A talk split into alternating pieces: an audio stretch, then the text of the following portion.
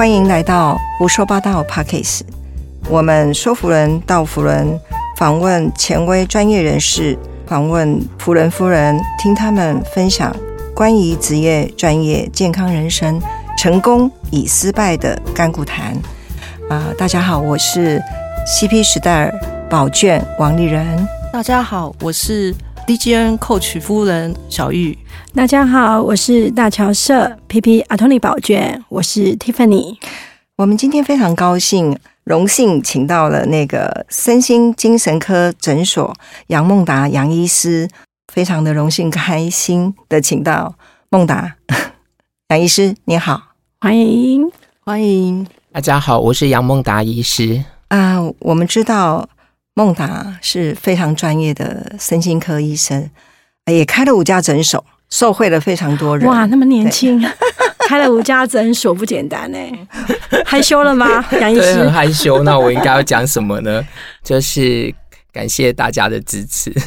啊、我我我们知道哈，杨医师哈都有非常多的创举，因为呃不是说呃去看身心科是睡眠的问题，是普罗大众的很多人的问题。如何有好的睡眠？这个第一个我要问一下呃杨医师，就是睡眠这个问题真的很重要，原因是因为我们早一代的，就是长辈会说“假爸困爸爸”，所以吃是营养很重要，大家一定知道。但是睡是保养，一个机器你没有让它休息，其实这个机器久了，它其实就容易坏掉了。所以任何一个机器都要保养。更何况人是如此精密的机器，每一个精密的运作都需要你好好的照顾它，所以睡眠就是一个对身体最好的照顾。但是常常因为各种原因，慢慢的睡眠变得不是那么容易了。我们看看那小孩子，就是幼稚园的、国小的，晚上睡好多，午睡还是给你继续睡，嗯所以一放暑假了，诶，全部都在睡觉了。为什么？太无聊了。妈妈说怎么不出去玩一玩呢？原因是因为太无聊了，又睡了。可是随着年纪变大，你发现好像不行了，午睡也睡不着了，到了晚上也睡不着了。平常时明明很忙很累，可是你还是睡不着。所以你发现你一个保养的机制慢慢的失去它的功能了。那你只要理解，如果一个机器它不再被保养了，它一定是比较容易坏掉；一个身体不再被保养了，它一定是会越来越有问题。所以睡眠它是非常重要的。那这几年来，看到很多人开始逐渐的重视睡眠的问题了，因为的确，如果睡不好造成的问题真的非常的多。包含我们常见的，其实如果睡不好，第二天的精神会特别的差。有些人他会觉得他睡不好，第二天精神好，可是那是一个掏空的过程，也就是看起来暂时的精神好，可是长久下来，他的机能事实上是慢慢的在耗损掉。所以第二天的精神不好，或者是第二天想补眠，或者慢慢的你的注意力不集中了。更何况很多人睡不好久了之后，他的身体机能、自律神经开始失调了，所以各式各样的恶性循环开始产生的那一刻，很多人现在是愿意走到诊所里面来。过去大部分的这样子的个案，他们都是走到一般的加医科诊所，或者也许他有看心脏科啦，也许他有看耳鼻喉科啦，顺道跟医生拜托一下，就是开几颗睡眠药给我。所以可能他们有些人刚开始的时候，呃，因为医生的方便，然后个案的方便，他们会在一些加医科诊所，或者是在一些平常有看内科的诊所，他就会顺道拿一些放松的，或者拿一些轻微的帮助睡眠的，甚至有一些人会拿一些肌肉放松剂回去吃，其实相对有时候就可以改善了。但是因为每一个问题都有它的核心。简单讲就是墙壁在漏水，那看起来表象的是在漏水，可是事实上里面有可能需要抓漏了。所以如果我们一直擦那一面墙，擦久了，其实漏水并不会因此而变少，反而它会越来越多。所以慢慢的刚开始，有些人就是透过比较方便的方式，医生很简单的协助他，可能吃了一些放松的或者是轻微的睡眠药，可是慢慢的越吃越多，慢慢的越吃越重，这就是所有人对睡眠药的担心了，那就是成瘾。就是我好像吃习惯了，好像我也停不掉，可是好像我想减少，可是反而越吃越多，怎么办？其实这就可以去理解。假设墙壁在漏水，你没有去抓漏，你每天擦墙，反正你一定是越擦越勤快的，因为它会越漏越多。接下来呢，你还停不掉擦墙，因为你一擦墙，水又漏出来了。嗯，所以最重要还是要把那些根本的原因把它解决了，发现了。所以现在的人不希望自己吃睡眠药，或者是睡眠的习惯不好，所以他慢慢寻求了专业的协助，所以就会到身心科的诊所。那现在大部分的医生呢，也都很愿意把这一块交给更专业的身心科的医生，所以我们也会遇到很多是附近的诊所，可能是加医科的诊所，可能是耳鼻喉科的诊所。那其实医生人都非常的好。也就是希望过去，因为身心科诊所比较少，因为大家过去对身心科的迷思，会觉得好像精神科看精神科会不会表示我是一个很严重的病人？对，所以精神有问题，对，大家不愿意面对神经病之类的，对，那所以会有压力了。对，那所以现在精神科呢，其实大家慢慢认识比较多了，所以比较没有那么有压力，甚至。不管是电视上有些明星也愿意承认自己有忧郁症啊、失眠啊，各式各样的问题，我觉得他们也带起了很好的风气，甚至也有一些自杀的明星，然后他们的悲惨的故事或者辛苦的故事，提醒我们要注意自己健康，注意自己的生命，甚至注意自己的睡眠。所以我觉得这个社会风气慢慢有在改变，让每一个人愿意去面对自己内在的问题，不仅仅只是一个外在的身体的问题而已。所以身心的部分慢慢的被越来越多人了解，也越来越多人可以接受。所以越来越多的医生也发现有那么多的身心科诊所越来越多了，或者身心精神科诊所其实是一样的，这样子的诊所越来越多。那他们很愿意把这样子的个案转介给专业的医生，所以我们也会遇到很多附近的诊所转介来的个案，就是医生希望他们得到更完整的协助跟治疗。所以在这过程当中呢，其实我们的责任呢，不仅仅只是处理一个睡眠的问题，我们还去解决睡眠背后的原因。当然，睡眠背后的原因有很多种，有些是生理上的，有一些人他是原发性失眠，就是身体本身就有睡眠障碍的问题；有一些是属于后天的，可能是因为压力的累积，可能是因为自律神经失调，甚至很多人失恋了他就睡不着了。对，那有些人他宠物去世了，他哭好几天他也睡不着觉。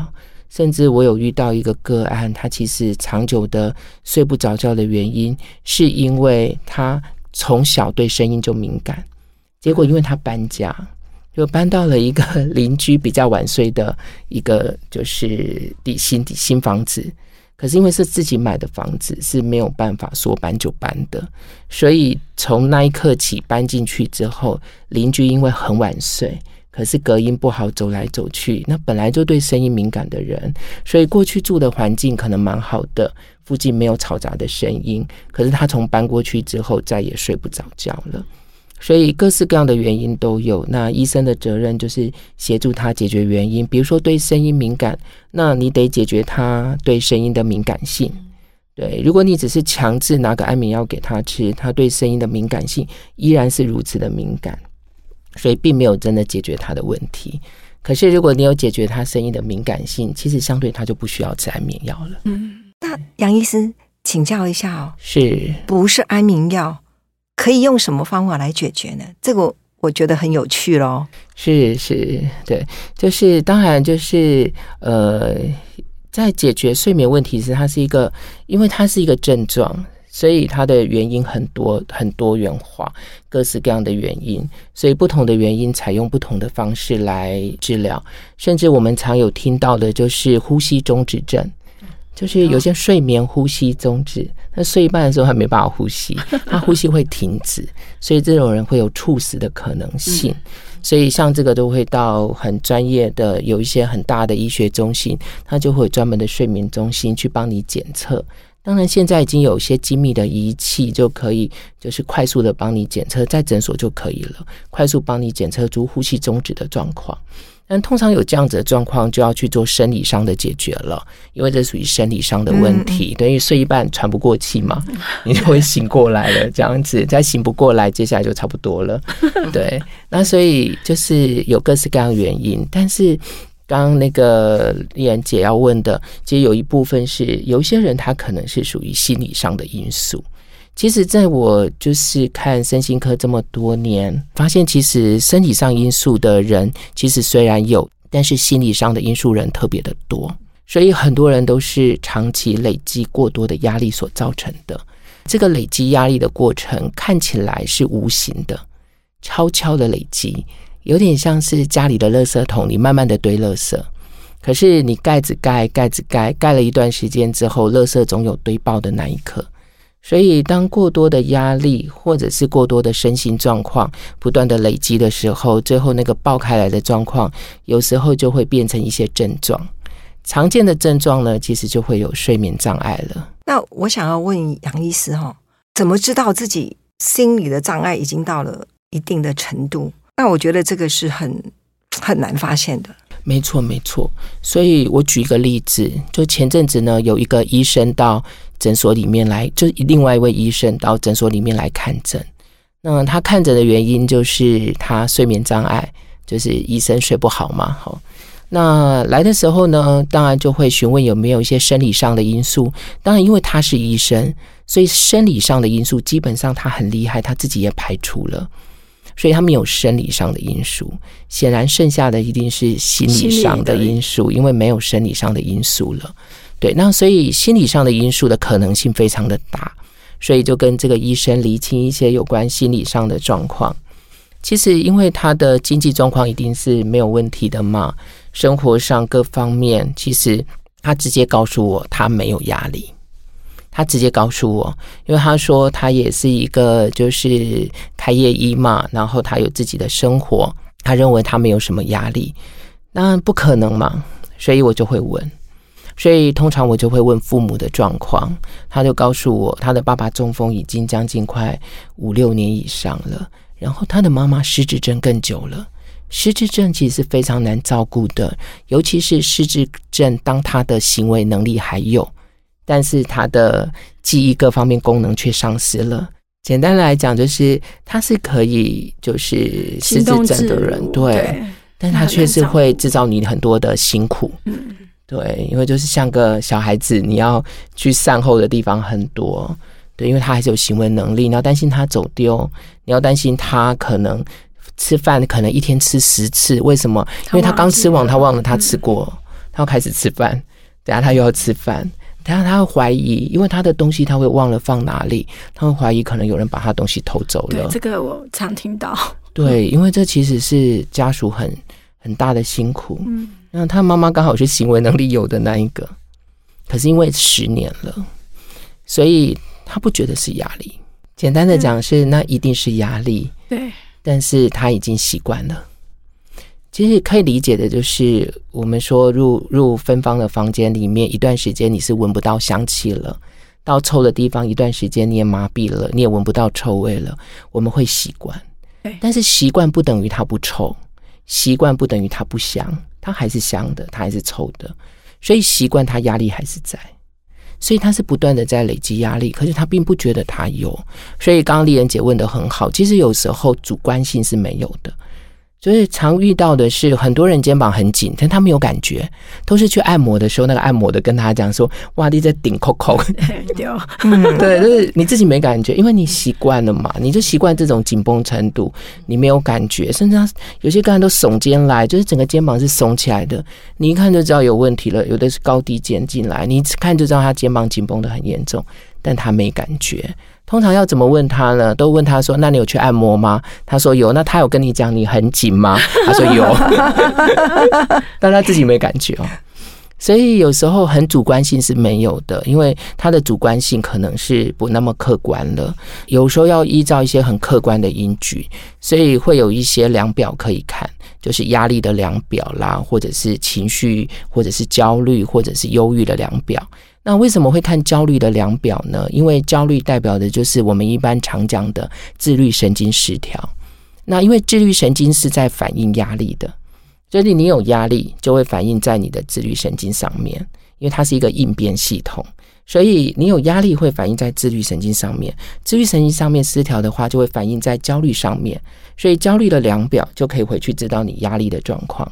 所以这部分是可以了解的，但有一部分呢，其实是可以从身体来看，因为自律神经失调是一系列的身体症状。简单的讲，就是这是身体在跟你说话的过程。因为有时候身体没有办法告诉你，你给我太大的压力了。身体没有办法告诉你，你压迫我了。那身体要怎么告诉你呢？身体的警报器就是自律神经。哦，所以它就像是一个警报系统。所以通常如果我们有烟雾的警报在响的时候，表示可能有烟有火在发生。嗯，所以警报器本身并不是问题。自律神经失调本身并不是大问题，而是它暗示着背后有更大的问题在。嗯所以这个警报器在响，是暗示着后面有更大的压力在，你必须去整理它。那是身体跟你对话的过程。所以这个中间，我觉得很有自尊，因为有些人很有很有他自己的想法，他觉得我应该应该不用去看精神科医生，哪知道他其实。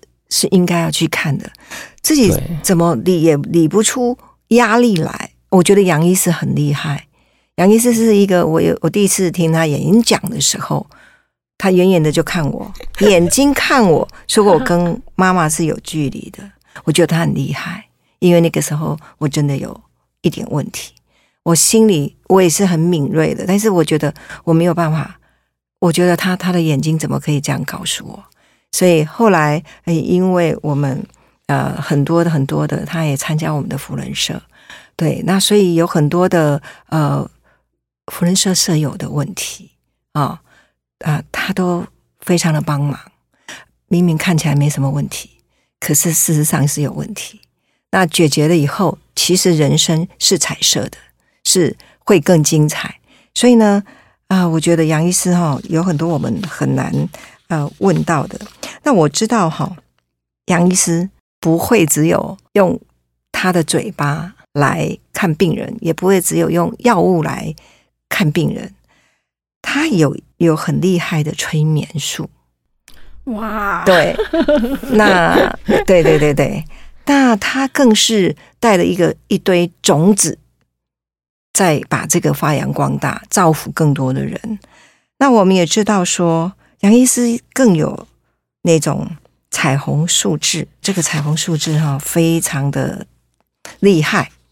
那这个彩虹数字呢，呃，一般人以为都很神秘。那我觉得他很厉害，比算命还厉害。但但他不是算命，他绝对不是算命。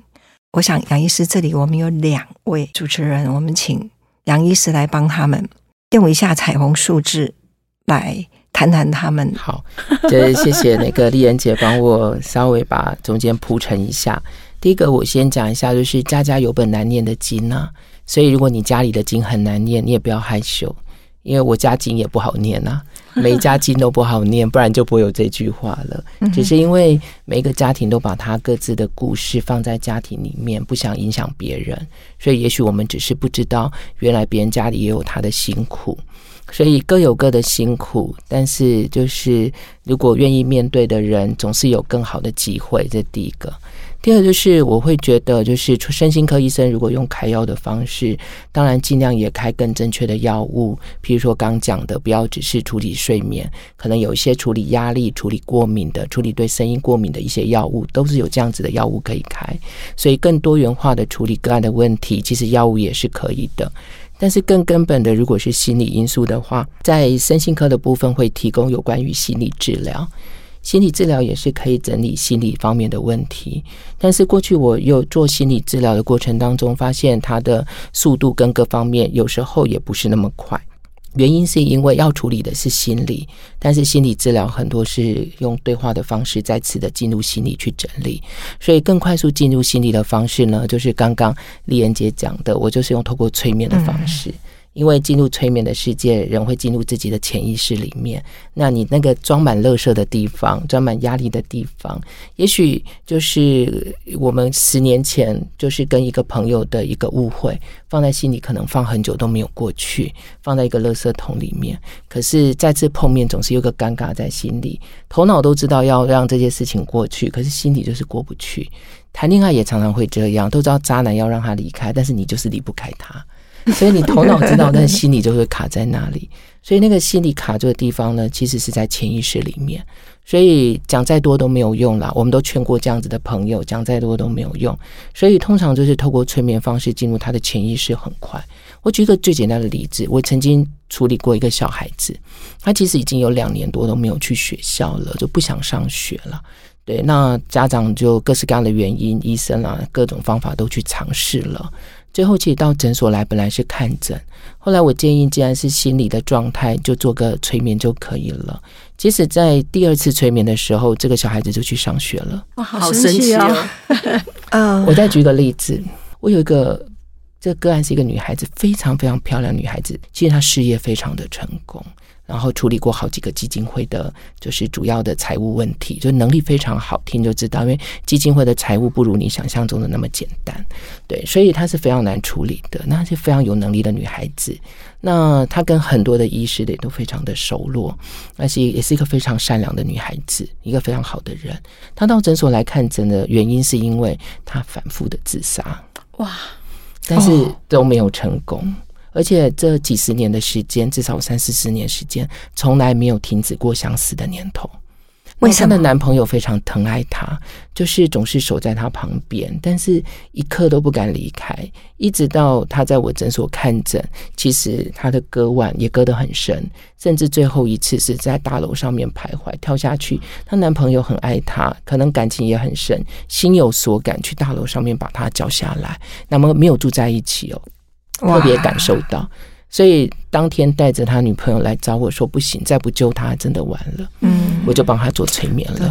但是我很少帮人做催眠，因为我我喜欢自己的时间，就是我已经离开一对一协助的过程了。哦，所以催眠是属于一对一一对一的，对。但因为我比较不喜欢就是被绑住一对一的时间，所以我已经很少做了。但那时我特别帮他做。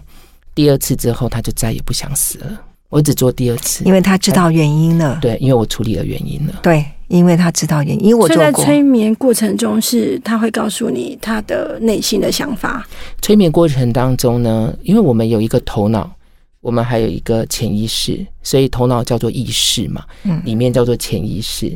这两个是会对抗的。我打个例，打个譬方，早上要起床的时候，头脑会说该上班了，心里会说想睡觉。嗯，所以你会发现你有两个人在里面，不是大家都有两个人，所以你有一个意识跟潜意识在对抗。所以通常是里面这个是赢家，为什么呢？因为内在会决定最后的的决定权，你心里所想的。所以在这种过程当中呢，其实个案的心理是想死的。虽然头脑知道不要做这件事情，所以讲再多没有用，是进入他的潜意识里面去整理。那这个案比较有趣，我一做催眠的时候，他是到他的前世去，他就忽然间穿越到他的前世去，看到他上吊自杀的过程。哇！然后他看到他上吊自杀的原因，看到他家里的故事，从那一刻起，他就再也不想死了。那为什么呢？因为真相被揭露的那一刻，你心里自己有答案。嗯，催眠是一个非常神奇的过程。催眠师是一个协助者，但是不是干涉他的人生，是他自己去解决自己的人生。杨医师，呃，很多人对催眠很惧怕，对我也是其中一个误会嘛。对对，所以这个杨医师一定要把它发扬光大，因为我是受惠者，我也去催眠。我本来不知道恐惧什么，我的的脚都没有办法在地上，但是。那很多人没有没有办法知道我的感受。我说我的脚怎么都踏不到，踏不到地。但是不是是有原因的。当我去催眠的时候，哇，很好玩。我是自己说出原因的。当我去把它处理完以后，我当天可以吃饭，我当天可以什么都着地了。那很奇怪的，这个事情解决以后，什么都解决了。没错，没错。所以我我我很神奇的对很神奇，但很多人觉得它很神秘，不敢接触。但我觉得不是，是误解，对，是个误解。误解。对，催眠哎是你的生活。我打了最简单的譬方，你看那个购物台，他讲了半天，你把不需要的东西买回家，你就是被催催眠了了。对，催眠是你的生活，只是你不知道而已。嗯简单的讲，你被他设定了，他设定你把它买回家，你把它买回去了。但是我们的生命里面有太多自己困住自己的设定，所以这个困住自己的设定呢，像刚刚丽妍姐有提到，透过催眠把一些设定看到了，嗯解除了，健康就回来了。对那这个困住自己的设定呢，你要进入你潜意识，你自己的潜意识才会知道。对就是催眠师也不知道，催眠师不是那个帮你做决定的人，催眠师比较像是导游带你去玩嗯这样子而已。嗯，对，所以带你出去玩，玩还是要你要自己玩，老师教你功课，念书还是要自己念。所以整个催眠过程带领你的人，其实只是带领你，但是你自己在里面探索问题跟解决问题。那这个优点是什么呢？其实生命是你自己的，就是生命的主导权掌握在你自己的手上。你会发现，原来你是你生命里面最大的主人，原来你的生命问题是你自己可以解决的。原来你有自己疗愈自己的力量，只是过去你把这个力量可能忘了，不知道怎么拿回来，甚至交给别人了。对，那催眠就是找回自己力量的过程，认识另外一个完整的自己。有一个理论叫冰山理论，我们看到的自己是冰山上面小小的一块，可是冰山下面其实是很大块的，在整个海平面下面，整个是很大块的。也就是那一整大块的自己有强大的力量，有所有的答案，可是你要透过催眠或者透过一些方式，才有办法连接到那一块。催眠是一个很简单又快速的方式。那因为我刚刚讲了，就是我比较少做一对一了，可是还是想帮助别人，尤其是这么好的方法，我想跟很多人分享。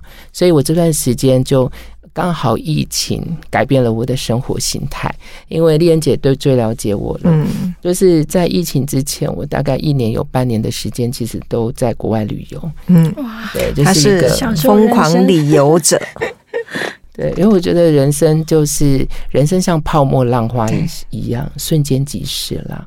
其实最终我们都是那个那个浪花，都要归于大海，没有一个浪花会永恒的。